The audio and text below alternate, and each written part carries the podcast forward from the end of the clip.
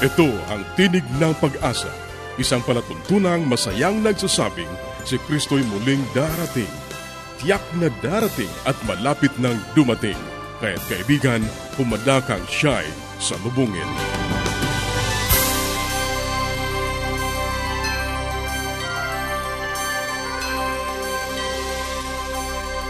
Ang programang ito ay inihahatid ng Adventist World Radio at ako ang iyong kaibigan, Ner Caranza, nag-aanyaya na samahan niyo kaming muli sa 30 minutong paghahatid ng mga mahalagang kaalaman sa kalusugan, masaya at matatag na sambahayan at higit sa lahat sa pagtuklas ng pag-asa na nagmumula sa salita ng Diyos.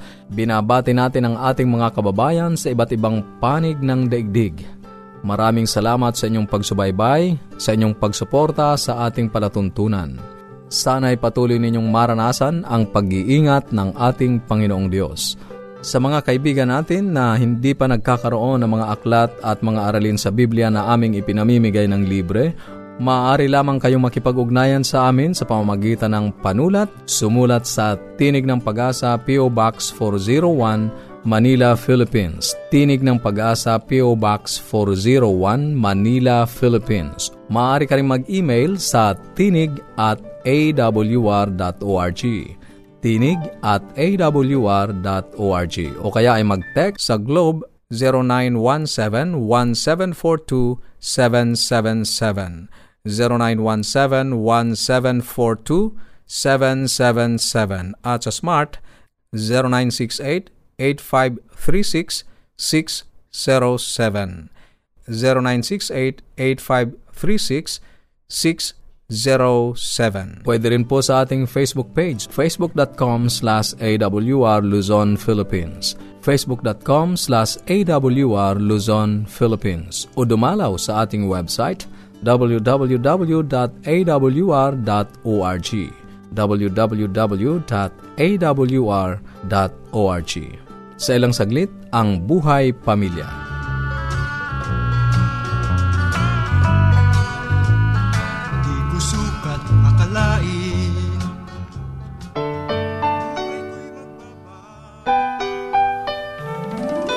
Tayong mga Pinoy, mataas ang pagpapahalaga sa pamilya.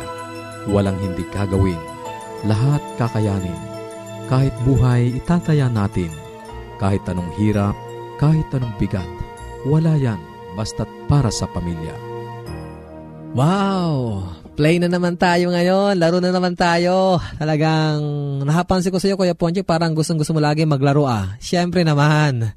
Kasi alam niyo, pag tayo naglalaro, yan ang pumipigil ng pagtanda eh. Alam niyo ba, play is anti-aging? Kasi pag nag-play ka, it excites laughter. Kaya pag ikaw humalakhak, na-stimulate ang lahat ng mga nerves natin, ang buong katawan natin. So, lumalakas tayo at nagaganyak tayo at sumasaya tayo. Kaya rito sa buhay pamilya, panay bata rito. Ay nako. At kung ako po ay makikita niyo naman ng personal, Ayoko naman maging mayabang dito sa himpapawid, ano po. Pero nagsasabi na mukha pa rin naman daw akong bata. Ano po. Pero kahit pa paano mapigilan natin ang kahit kaunti yung ating pagtanda. Ano po. Kaya napakaganda na tayo ay naglalaro. Hindi naman ugaling bata ano, kundi mukhang bata. Yun ang mas maganda. Because being childish is different from being childlike. Ano po? Kaya sana maging childlike na lang tayo, wag tayo maging childish. Ngayon ay nais kong talakayan natin dito sa buhay pamilya ang may kinalaman sa toys as baby tools. Ano po? Toys are baby tools. At nais kong talakayan sa inyo bilang muling pagidiin ang ano ba ang pinakamagandang laruan. Dako na tayo, maging specific na tayo. What are the best toys? Yung nakaraan ay best stimulation. Ngayon naman, ano ang best toys? Ano po? The best toys are any objects. Kahit ano yan. Kahit ano po yan. Pero ano yung mga any objects na yon? Actually, binanggit ko na sa inyo yung mga stimulation na karaan na kinakailangan maging ma-appeal yan sa five senses. At sa mga toys natin, kinakailangan appealing din yan sa five senses. Ano po? Pero, nais kong dagdagan to.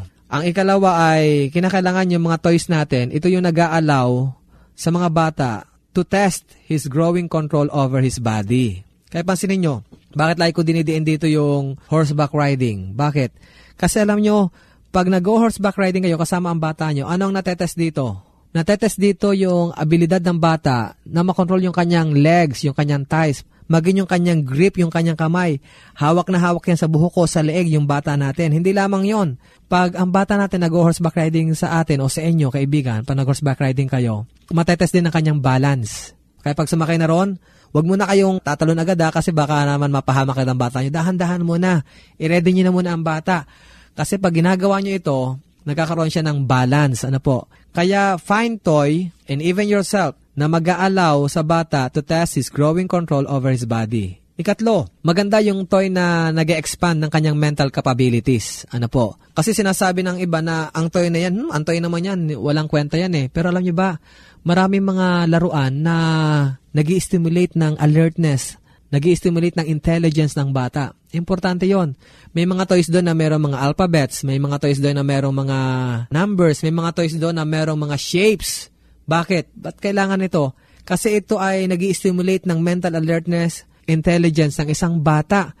Malalaman niya kung paano mag-match ng shapes. Ano po? Square to square, triangle to triangle, circle to circle, at importante po yan. Kaya find a toy that would expand his mental capabilities. At siyempre, paghahanap ka rin ng isang best toy para sa bata, ay humanap tayo ng isang laruan that will explore the physical nature of the world. Anong ibig sabihin? Huwag lang kayo basta maglalaro ng isang laro na confine lang kayo sa isang kwarto. Kasi po, hindi magiging holistic ang paglago ng inyong bata. Make this world that God created your real and big toy. Halimbawa, dalhin niyo po siya sa punong kahoy. Okay? Hayaan mo mahawakan niya ang puno. Dalhin mo siya sa mga damo. Hayaan niyang magbunot siya ng damo at mahawakan niya ang damo at magpagulong-gulong siya mag-roll over siya ron sa greeny pastures. Dalhin mo siya sa tabi ng ilog o sa may tubig. Hayaan mo siya magtampisaw doon. Hayaan mo siyang mabasa paminsan-minsan. Hayaan mong magawa niyan lahat.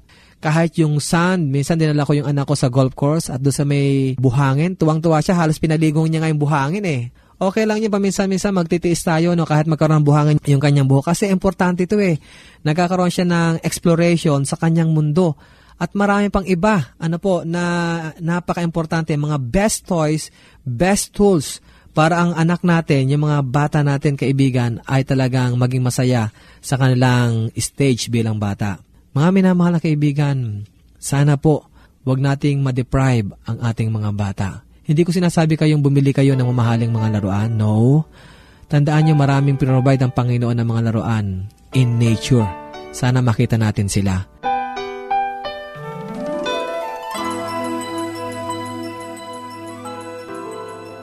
Yes, Dad and Mom are coming. I wish my parents will come too. The best way to spend time? It's with family. Adventists care. Patuloy kang nakikinig sa Tinig ng Pag-asa. Kung mayroon ka mga katanungan o anuman ang nais mong iparating sa amin o kung nais mong magkaroon ng libreng aklat na aming ipinamimigay, sumulat ka lamang sa Tinig ng Pag-asa, P.O. Box 401, Manila, Philippines Tinig ng Pag-asa, P.O. Box 401, Manila, Philippines o mag-email sa tinig at awr.org. Tinig at awr.org.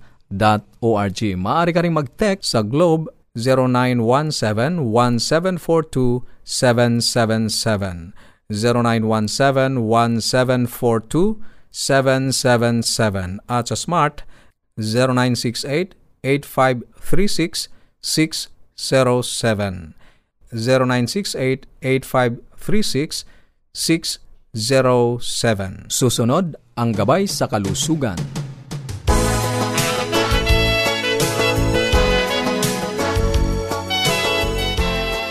Magandang araw po sa ating mga tagapakinig at sana po ay nasa mabuti kayong kalagayan. Kinukumusta ko po kayo. Huwag po kayong magsasawa ng pakikinig sa ating programa. Ito pong health portion na to ay pinag-uusapan po natin ang mga bagay na pangkalusugan. No? So, hindi lamang po kalusugang pang-spiritual, kundi kalusugang pang pangatawan din po ay uh, kasama nitong ating programa. Ako po si Dr. Linda Lim Varona, ang inyong doctor sa Himpapawid. At uh, ito pong mga nagdaang araw ay pinag-uusapan natin ng mga simptomas ng sakit. Ano ibig sabihin niyan? Mga signs pa lamang, no? Hindi pa ito mismo ang sakit, kundi ito ay nagtuturo sa isang klase ng sakit at uh, pinag-uusapan po natin ang tungkol sa lagnat or fever. At nabanggit ko na nga po na ang pinakakaraniwang pong cause, lalo-lalo na po dito sa ating bansa, sa Philippines, ay ang infection. Ano? Ngayon, kung kayo po ay nasa ibang bansa, nakikinig po kayo, alamin lang po ninyo kung by statistics, kung ano ang karaniwang causes ng fever. Kasi alam niyo po, sa mga taong nasa Africa, well, infection pa rin po. Although ang pinakakaraniwan nga din po dyan ngayon ay isang epidemic ay ang sakit na AIDS, no? Autoimmune Deficiency Syndrome. So, ang karaniwan po dyan, pagka tinamaan ng lagnat ang isang tao ay agad na isinasaisip baka siya ay mayroong AIDS, no? Unlike dito sa Philippines, pag mayroong lagnat, hindi yan ang unang iisipin. Ngayon, pag ang isang tao ay nanggaling naman sa province, no, or sa mga remote area. Minsan sa Africa din, ano, ay kung malaria ba ang cause, no? So, pinag-usapan natin ang isang karaniwan cause nga infection at nabanggit ko na nga kung high grade ba, ibig sabihin mataas ba ang lagnat or mababa ang lagnat, no? At pag mataas ang lagnat, pwede ito mga sakit na typhoid, no? Or yung mga tigdas, or yung mga dengue, no? Yan po ang karaniwan, yung mga high-grade fever at malaria. Ang malaria po ay paulit-ulit, no? Patagal ang lagnat, uh, lalagnatin, tapos parang mawawala, na parang normal, tapos mamaya mag-chills na naman after two days or may cycle po yan. Ngayon, ang typhoid fever po ay isang bacteria rin Ngunit ang klase ng lagnat to laging mataas kahit uminom ng mga gamot na paracetamol, bababa lang ng konti pero hindi rin babalik sa normal. Lagi pong mapakataas at tumatagal po ng lagpas ng isang linggo ang lagnat. So, ang sabi ko, ang pinakakaraniwan po ay yung viral infection or mga trangkaso, no? sipon. Eh, usually po yan self-limiting. Mga after 3 days ay mawawala na. So pag lumagpas po ng tatlo or apat na araw ang inyong lagnat ay mas ma mag-alala po din kayo at ibig sabihin kinakailangan na ng atensyon ng doktor dahil it could be something else. Ang isa pa po ninyong iisipin sa lagnat, hindi lamang yung kung mataas ba o mababa. Ang isa pa, yun nga, kung maikli lang ba, kung ilang araw lang ba, or lagpas na ba ng isang linggo ang lagnat, sapagkat kung ito ay karaniwang mga sakit lamang, yung sinasabi ko na lagnat laki lang, ay mga 3 to 4 days ay wala na po ito. Ngunit kung ito ay lumagpas ng limang araw hanggang pitong araw, ay kailangan po ding magpa-check up dahil baka hindi lang po ito binat, kundi it could mean something else, no? So, aside from infection, ano pa ang pwedeng causes ng fever or ng lagnat? Ang sinasabi ko ay yung pamamaga or inflammation. Ibig sabihin, merong parte ng katawan na nai-inflamed or namamaga, no? Not necessarily infection, sapagkat kung meron po kayong sugat, meron po kayong tonsillitis, yan po ay inflammation na may kasamang infection, ano? Ngunit ano ba ang klase ng mga inflammation? Like kung meron ba kayong mga arthritis, oh, namamaga ang inyong mga joints, no? Ibig sabihin, nirarayuma, pwede rin pong ma-inflame yan. O di kaya yung parte ng katawan ninyo ay namamaga, ano? Parang may bugbog, ganyan, ano? Or nagkaroon ng compression, pwede rin pong magkaroon ng lagnat. So, yan po ang isang sign. Ngayon, ano pa ba ang ibang sign? No? Yung sinasabi nilang mga collagen disease or autoimmune diseases. Alam nyo, hindi ito karaniwan, ngunit merong mga tao na nakakaramdam nito, kagaya po ng lupus or rheumatoid arthritis. Minsan po yung mga sakit na lupus ay nilalabanan po ang sarili ninyong katawan, ano, yung cells ninyo, nilalabanan ng inyong dugo. At uh, ano ang nangyayari? Yung nagkakaroon ng inflammation din at nagkokos ng fever. Minsan pagka na-test na lahat, na-eliminate na lahat ng infection, pwede pa rin maglagnat. Kaya ito na rin ang isang kinoconsider. Okay? So, hanggang dyan na lang po muna tayo at uh, hanggang sa susunod, marami pa po tayong pag-uusapan tungkol sa lagnat, no? At uh, wag po kayong magsawa ng pakikinig. Magandang araw po sa inyong lahat. Paging Dr. Rodriguez, you're needed at room 321. Dr. Rodriguez, Mrs. Martinez, kailangan na po nating i-dialysis ang asawa ninyo. New outlook and a healthy lifestyle makes a big difference. Adventists care. Ang inyong napakinggan ay ang bahaging gabay sa kalusugan at bago tayo dumako sa pag-aaral ng Biblia, muli ka naming inaanyayahan kaibigan na makipag-ugnayan sa amin. Anuman ang nais mong iparating, maaari kang mag-email sa tinig at awr.org. Tinig at awr.org o kaya ay mag-text sa Globe 0917-1742-777. 0917-1742-777 at sa Smart. 0968-8536-607 0968-8536-607 o kaya ay magpadala ka ng mensahe sa ating Facebook page facebook.com slash awr Luzon, Philippines.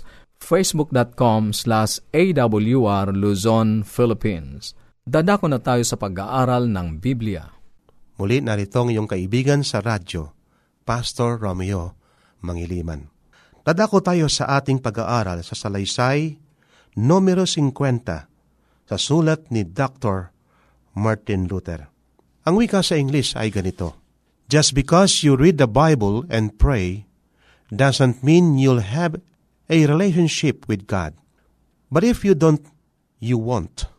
Dahil sa nagbabasa ka ng Biblia at nananalangin, ay hindi nangahulugan na ikaw ay magkakaroon ng kaugnayan sa Diyos. Ngunit kung hindi mo gagawin, hindi ka rin magkakaroon. Kapag napag-uusapan ang taimtim na buhay ng Kristiyano at ang kahalagahan ng paggugol ng panahon araw-araw na kasama ng Diyos, sa kanyang salita at panalangin, ay palaging may nagtatanong, hindi ba maaring ang taimtim na buhay ay maging isang paraan ng paggawa? Bago ko sagutin ang tanong, marahil ay kailangan ko munang bigyan ng kahulugan ang paraan ng paggawa. Kapag may nagtatanong tungkol sa taimtim na buhay na iba na namang paraan ng gawa, ano ang ibig nilang sabihin? Nagsasalita ba sila ng pagiging karapat-dapat sa kaligtasan sa pamamagitan ng maraming pag-aaral ng Biblia at panalangin? Maaring maging isang tunay na pagkakamaling magkaroon ng katwiran sa amagitan ng taimtim na buhay sa halip na katwiran sa amagitan ng pananampalataya sa Panginoon. Marahil kailangan ulit-ulitin dito na ang katwiran ay dumarating sa pamamagitan ng pananampalataya lamang kay Jesus. At yun lamang kaibigan. Wala tayong anumang magagawa upang maging karapat dapat sa kaligtasan. Ngunit kailangan nating tanggapin ang kaligtasan upang makinabang dito ang buong sanlibutan. Kasama ng Diablo at ang kanyang mga anghel ay maliligtas sa wakas. Ang sakripisyo ni Jesus ay sapat para sa kaligtasan ng buong sanlibutan, ngunit hindi lahat ay tatanggap. Ang kaligtasan ay hindi tinatanggap ng minsanan. Kailangan itong tanggapin araw-araw. Ang layunin ng paglapit kay Kristo araw-araw ay upang muling tanggapin ang kanyang biyaya at kapangyarihan at kaligtasan. Marami pa itong kasama tulad ng pamansin natin sa Salaysay 95 Kasama nito ang patuloy na pagtanggap ng kaligtasan sa Kanya, hindi ito isang bagay na pagiging karapat-dapat, kundi isang pamaraan. Ngunit ang katanungan, hindi ba maaari na ang taimtim na buhay ay maging isa lamang paraan ng mga gawa? Ay may ibang sukatan, at yaon ay may kinalaman sa kung ito ay madali, katubo, kusa o may kasangkot na gawa. Ang tayimtim na buhay ay hindi bagay na mga gawa ngunit ito ay gawa. Yaon ay malaking pagkakaiba. Maraming mga bagay sa buhay kristyano ay mga kaloob at hindi sa gumagawa para sa kaloob. Ang pananampalataya at paggisisi ay mga kaloob at ang pagkatagumpay at kaligtasan ay mga kaloob. Ngunit may isang bagay na hindi kaloob hindi kailanman ipinangako ng Diyos na hanapin niya ang kanyang sarili para sa atin. Hindi rin niya kailanman ipinangako na tatanggapin niya ang kanyang sarili para sa atin at hindi niya kailanman ipinangako na makikipagkilala siya sa kanyang sarili para sa atin. Ang lahat sa buhay kristyano ay hindi katutubo. May pagkakataon na isang kasiyahan na hanapin si Jesus para sa personal na pakikisama at panalangin. At kung minsan naman ay kinakailangan ng lubos na kapangyarihan ng kalooban at pagpipigil sa sarili at tapang at pagkapasya na taglay nito. Tinatawag ni ito ni Apostol Pablo na laban ng pananampalataya ayon sa 1 Timoteo 6.12. Hindi tayo naniniwala sa walang tutol na relihiyon. Ang tao ay may bahaging gagampanan sa pakikisa sa Diyos upang siya mabawi sa gawa ng kanyang sariling kaligtasan. Kaibigan, ang kaligtasan ay hindi nating gawa itong pansarili. Ito ay sa Diyos. Ito ay binagkakalob ng Diyos na walang bayad. Kaya lang, ang kailangan tanggapin siya na ating tagapagligtas. Ating makikilala kung ano ang kalooban ng Diyos sa magitan ng ating pagbasa ng kanyang banal na kasulatan. Sa ating relasyon sa ating kapwa, halimbawa sa mag-asawa, sila ay nag-aaral sa bawat isa pinag-aaral ng lalaki ang ugali ng kanyang asawang babae. At gayon din ang lalaki, pinag-aaralan niya ang ugali ng kanyang asawang babae. At sa kanilang pag-aaral sa bawat isa, ay unti-unting naunawaan nila ang gusto at ang mga kahinaan ng bawat isa. Nagkakaroon ngayon ng pagkakasundo sa mga puntos upang sa ganon maiwasan nila ang hindi pagkakasundo sa kanilang relasyon bilang mag-asawa. At gayon din sa ating buhay kristyano kaibigan. No ang tao ay napahiwalay sa Diyos. Ang Diyos ang siyang naghanap sa atin. Kanyang sinasabi ang kanyang kalooban para tayo ay makabalik sa landas ng katwiran ng ating Panginoon. Subalit, ang tao madalas hindi nakikinig sa Diyos. Kung sana hindi nakinig ang ating unang magulang sa kaaway, ang buhay natin ngayon ay merong sakdal na buhay at tayo ay wala sa kasalanan. Isang malaking trahedya na ang napakaraming mga Kristiyano ang hindi naunawaan ng katotohanan ito. Gumugugol na tayo ng walang katapusang panahon at lakas at kapangyarihan ng kalooban na pinipilit ang ating mga sariling gawin yaon, hindi nating magagawa na ipinangako ng Diyos ang gawain para sa atin. At hindi natin ginagawa ang isang bagay na inaanyayahan niyang tayo gawin natin. Hanapin siya. Naghihintay tayo ng mabuting kondisyon. Naghihintay tayo sa katubong pagdating ng tayimtim na karanasan.